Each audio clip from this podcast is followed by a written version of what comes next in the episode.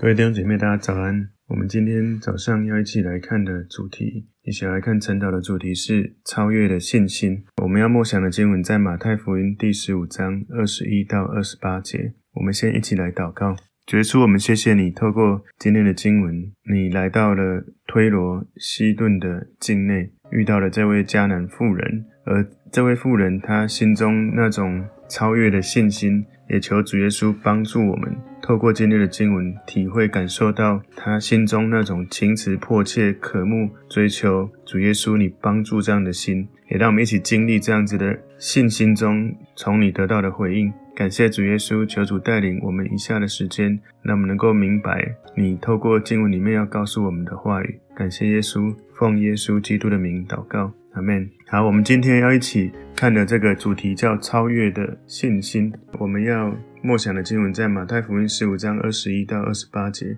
耶稣离开那里，退到推罗西顿的境内去。有一个迦南妇人从那地方出来，喊着说：“主啊，大卫的子孙，可怜我，我女儿被鬼附的甚苦。”耶稣却一言不答。门徒近前来求他说：“这妇人在我们后头喊叫，请打发他走吧。”耶稣说：“我奉差遣，不过是到以色列家迷失的羊那里去。”那妇人来拜他，说：“主啊，帮助我。”他回答说：“不好拿儿女的饼丢给狗吃。”妇人说：“主啊，不错，但是狗也吃他主人桌子上掉下来的碎渣。”耶稣说：“妇人，你的信心是大的，照你所要的，给你成全了吧。”从那时候，他女儿就好了。所以在今天的经文里面，我们的主题是超越的信心。那我们归纳四个重点：第一个重点，外邦妇人恳切的请求。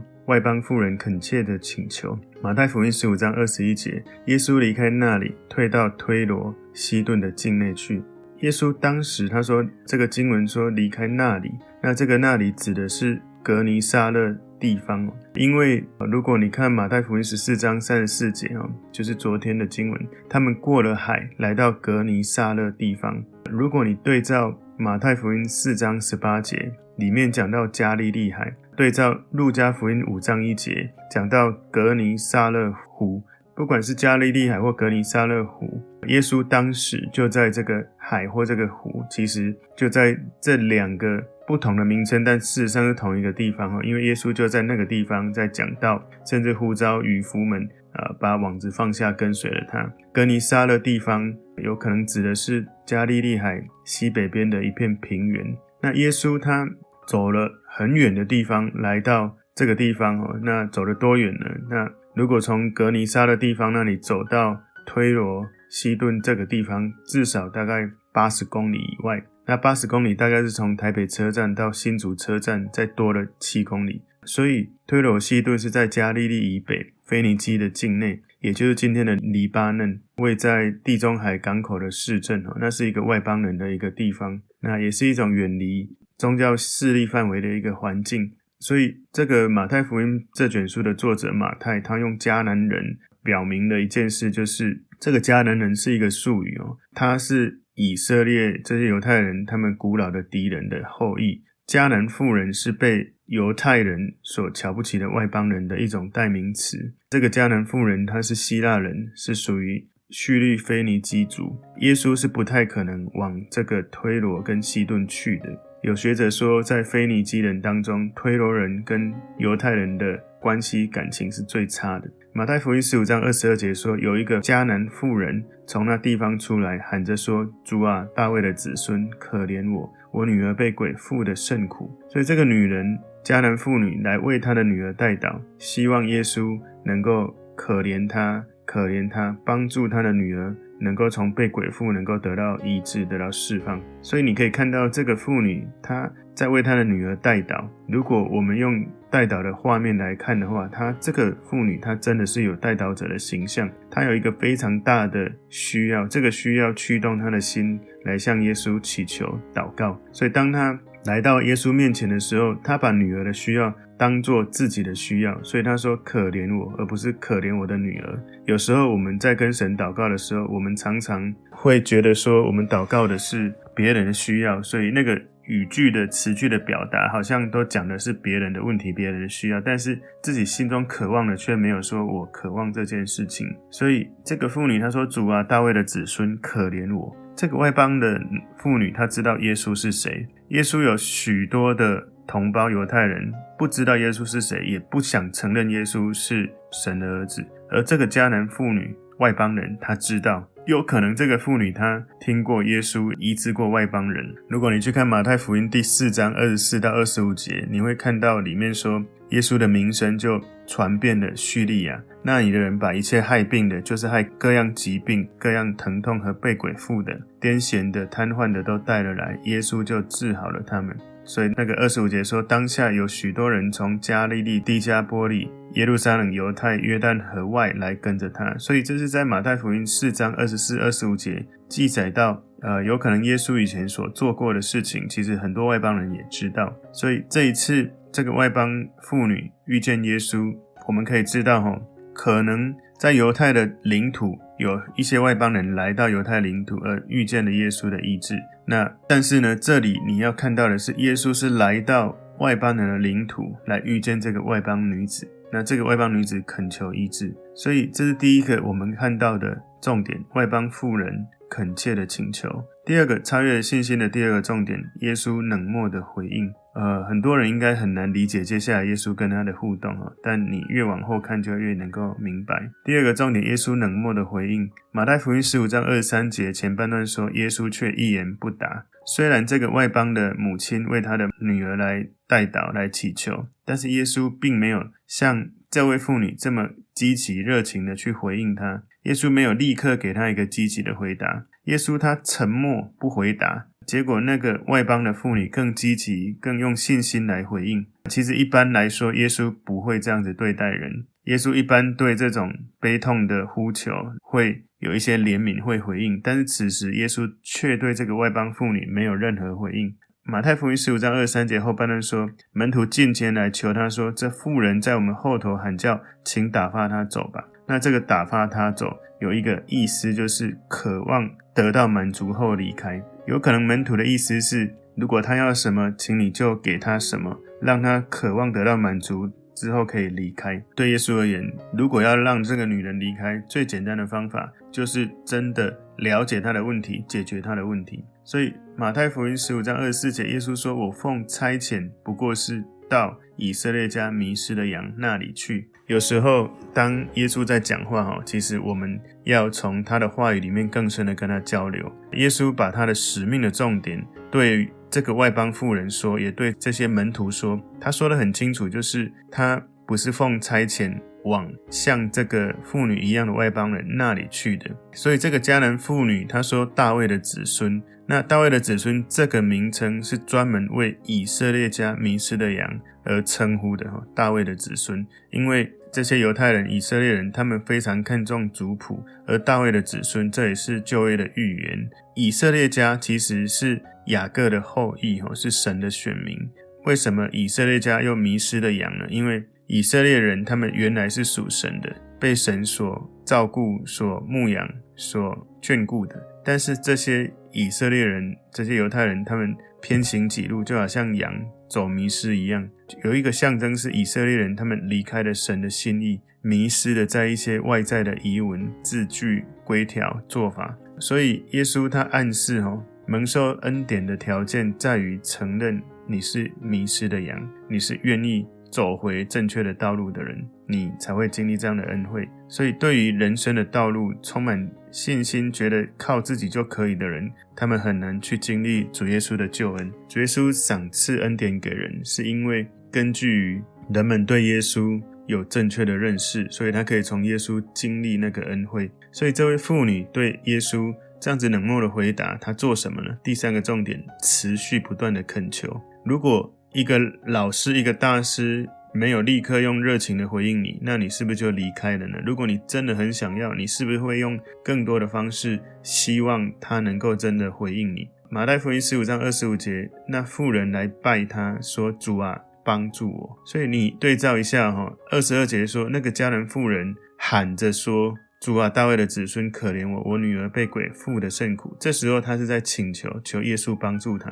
而今天第三个重点，持续不断的恳求。我们看到马太福音十五章二十五节里面，那妇人来拜他。我在想，这个妇人哦，她不只是希望这个耶稣能够医治她的女儿，而且她的心中对这个对耶稣是一种尊崇，是用崇拜，是相信的，不然她不会如此的被。冷漠的时候还愿意这样子来问，那他用一个更大的敬拜的方式来回应耶稣的拒绝，他希望透过请求耶稣真的得到帮助。所以，一个外邦妇女，她继续的显示一种虔诚的祈祷。如果你是一个代祷者，这个外邦妇女的这个行为是一个非常好的学习的典范哦。所以，那个迦南妇人，她没有办法解决她在种族的命运，还有上帝的使命的问题。他的种族是迦南。妇人，而上帝的使命，大卫的子孙，他是在帮助以色列家迷失的羊。但是呢，这个妇女她可以祷告，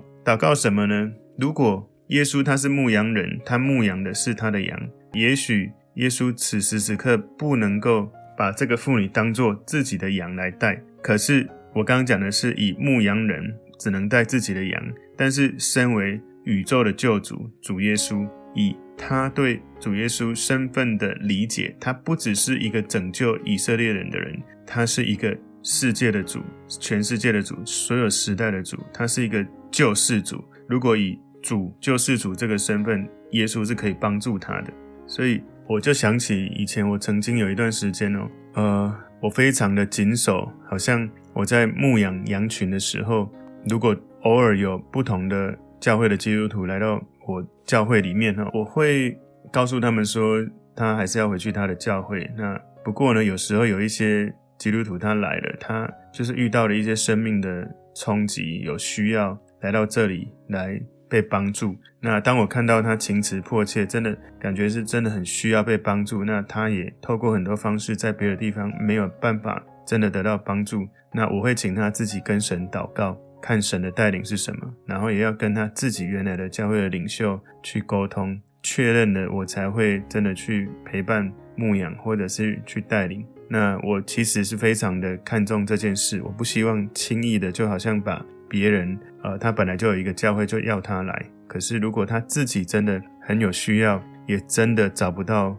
足够的帮助，那以公义与怜悯而言，我们要在神的爱里面被神的爱带领来帮助人。不是只有仪式跟规则，而失去了神的爱。所以，也许耶稣当时他在讲的一件事情，就是他首要的、重要的是要去帮助他的要带的这些族群。可是，一个真的这位外邦女子，她真的找不到可以帮助她的管道了。她真的渴求耶稣帮助她。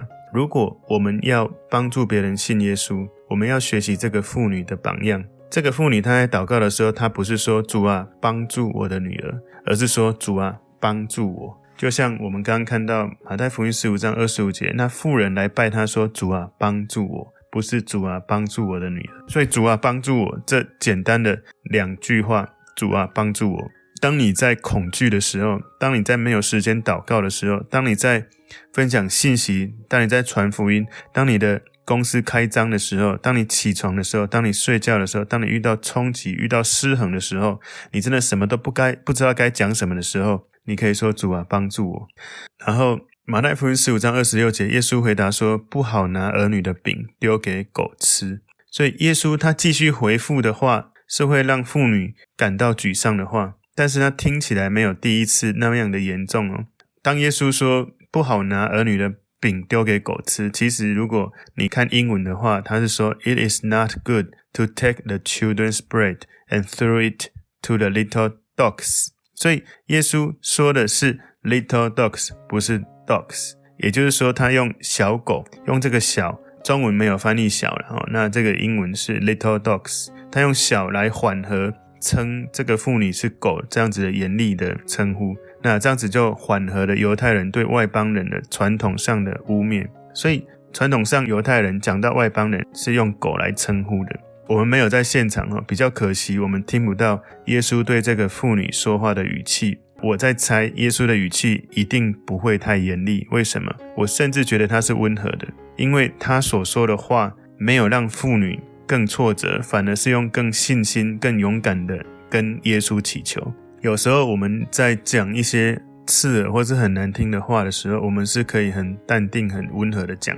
举例来说，我对这件事情很生气，你可能是讲这个内容是很刺耳的，可是你是用平稳的语气来沟通，这样才不会让人听到这样的内容，再加上语气的时候冲击太大了。所以耶稣所说的这个狗看起来是很严厉的，可是如果你认真看哦，这是一个很重要的。观点就是耶稣他说的这个狗，它不是跟街上的狗来相比，它不是说你是一只野狗，不是一只外面街上的狗，而是跟家里的狗相比。因为他说不好拿儿女的饼丢给狗吃，你有发现吗？儿女的饼跟狗来做对照，也就是说家里的儿女有自己的一份，没有你的孩子的那一份。所以耶稣这里讲的。不好拿儿女的饼丢给狗吃。其实我看到耶稣的怜悯也在这里面哈，他并不是说你这只野狗，他是说好像我看到的是我要给儿女的饼没有足够的分量给家里的狗吃。所以这个马太福音十五章二十七节，妇人说：“主啊，不错，但是狗也吃他主人桌子上掉下来的碎渣了。”所以这个妇人很信心的回答说：“她承认她的自己的地位是低下的。当耶稣称她是小狗的时候，little dogs，他没有争论这个问题，他没有要求耶稣把她看成他的孩子。但是，即使我是狗，我也要做一只被祝福的狗。好像他在跟耶稣说：我知道你的事工现在的重点是对犹太人。”犹太人他们在神的救赎计划有一个特殊的位分。这个妇女好像说：“我也能够了解你的服饰，其实不只是服饰的犹太人，甚至你早就超越了犹太人的范畴。我很渴望能够成为你的扩张祝福的其中一部分。”所以这些在当时代犹太的宗教领袖，其实对耶稣的排斥是非常大的。而这个迦南妇女的回应非常有意义，好像那个妇女在说：“我不是要属于。”孩子的那一份，只是要他们不要的面包屑。马太福音，你继续往下看，你会发现真的很多的犹太人不愿意接受。所以这个妇女她说：“主啊，不错。”她在用一种用信心的话在回应。然后她说：“但是狗也吃它主人桌子上掉下来的碎渣儿。”虽然她接受了耶稣的描述，尽管是这样，她还是请求耶稣的怜悯。所以也许。因为是这样哈，尽管耶稣三次拒绝了他，他还是不肯让步。就好像曾经神跟雅各摔跤，雅各说：“你不给我祝福，我就不让你走。”雅各后来被称为以色列与神同行的王子。然后这时候，这个迦南妇女呢，她就像公主一样，她的身份、她的渴慕跟积极的恳求，感动了上帝，感动了耶稣，她得到了。她要被祝福这样的身份，好像公主一样。所以，也许有时候我们会在耳边会有一种声音，就是我不重要，我不是神的选民。我信耶稣真的能够有天堂吗？其实，我们如果从今天这个故事里面，耶稣跟这个妇女的互动里面，其实这个女人根本没有跟耶稣所说的一些真理做辩论斗争。这个女人没有提出任何这些关于这个焦点的议题，而是她。没有想要去争论谁对谁错，她只是继续求主说：“主啊，帮助我；主啊，怜悯我；主啊，请你帮助我。”所以，如果有时候我们在思考一些需要的议题的时候，我们不要只是好像在对话上好像要说得很有道理，或者说得很正确，而是我们是不是在怜悯当中呼求主啊，请你帮助我，就让耶稣来做决定。超越的信心，今天第四个重点，耶稣奖赏富人的信心。马太福音十五章二十八节，耶稣说：“富人，你的信心是大的。”所以耶稣最后呢，就肯定了这位富人。富人，你的信心是大的。耶稣从来没有对一个人直接的对那个个人说：“你的信心是大的。”甚至他直接对这个外邦妇人这样子讲。耶稣他其实他曾经去肯定罗马的百夫长，要求耶稣医治他仆人的伟大的信心。在马太福音八章十节，耶稣听见这个罗马的百夫长说：“你不用到我们那里去，你只要说一句话，他就会得医治。”耶稣听到很稀奇，他对跟从的人说：“我实在告诉你们，这么大的信心，就是在以色列中我也没有遇见过。所以，当耶稣在马太福音八章十节所说的，他是对着众人说这么大的信心，他不是直接对着百夫长说。而此时此刻，这个外邦妇人，他直接从耶稣听到耶稣对妇人说：“你的信心是大的。”所以我们可以看到，这两个人得到了耶稣的赞美，两个都是外邦人。所以这告诉我们说，一个伟大的信心、超越的信心，可能在意想不到的地方，不只是说在外邦人的当中，就是我们刚看到这个百夫长跟这个妇人这样伟大的信心、超越的信心。有时候，这个超越的信心是从你觉得你很不利的环境，你觉得不太方便、不容易、不能够经历的状态之下，好像这个迦南妇人，她的。信心有超越的信心，是因为他没有从他的身份犹太种族里面得到益处，他反而是因为他是外邦，他渴慕得到。所以，当你在为不管自己求或者为别人求的时候，你的信心是不是够大？大到一种程度，耶稣跟你说你的信心是大的。所以在马太福音十五章二十八节后半段说：“照你所要的，给你成全了吧。”从那时候，他女儿就好了。所以。他渴慕耶稣来医治他的女儿。耶稣那一句话讲了之后，他女儿就好了。所以，我们不知道这个迦南妇人她的品格、她的生命是如何。可是，我们看到一件事是确定，就是她的信心是大的，是耶稣说的。她有一种超越的信心，超越在环境当中，耶稣三次拒绝了她，超越她的种族，她是迦南妇人，超越她是一个女人，超越这一切外在种种的困难。不过呢，他有耐心，他有恒心，他渴望，他有一种深切的渴望，求主耶稣医治他的孩子。那耶稣肯定他的不是他的耐心、恒心、热情，都不是。耶稣肯定的是他的信心。你的信心是大的。他的信心为什么被耶稣这样肯定？是因为在那个情境当中是不太可能，没有人会想到外邦人会这么的信靠耶稣，甚至比犹太人更信靠耶稣，因为。这位妇女的信心有超越的信心，是因为耶稣拒绝了她。耶稣在回应她之前，她就拜了耶稣。在这么大严峻的考验当中，你想象一下，如果你的女儿被鬼附，那是一个很痛苦的历程。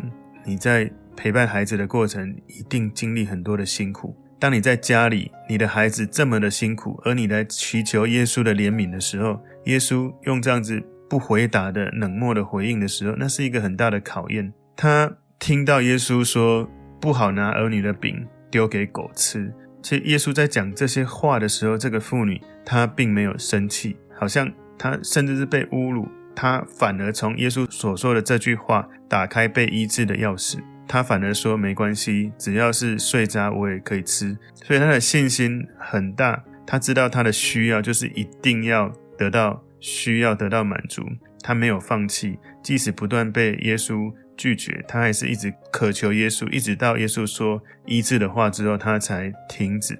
所以他的信心感动了耶稣，耶稣的怜悯，耶稣的医治，就治好了他的女儿，立刻治好，立刻得医治。所以，我们其实没有从这个圣经里面去读到耶稣在推罗、在西顿做了什么事情，好像他唯一去到那个地方，就是满足这一位有超越的信心的妇女跟她的受苦的女儿的需要。耶稣所做的是回应了这位妇人，让这个妇人的信心肌肉长得非常的大，也医治了这个妇人她的被鬼附的这个受苦的女儿的需要。所以今天我们看的主题是超越的信心。我们看的经文在马太福音十五章二十一到二十八节。那我们总结四个重点：第一个，外邦妇人恳切的请求；第二个，耶稣冷漠的回应；第三，持续不断的恳求；第四。耶稣奖赏富人的信心，所以反思我们自己，我们是不是在跟耶稣祷告祈求的时候，有向这位富人不断持续恳切的、情辞迫切的求？即使在遇到有时候我们觉得好像耶稣没有回应的时候，我们是不是会有情绪？还是我们继续的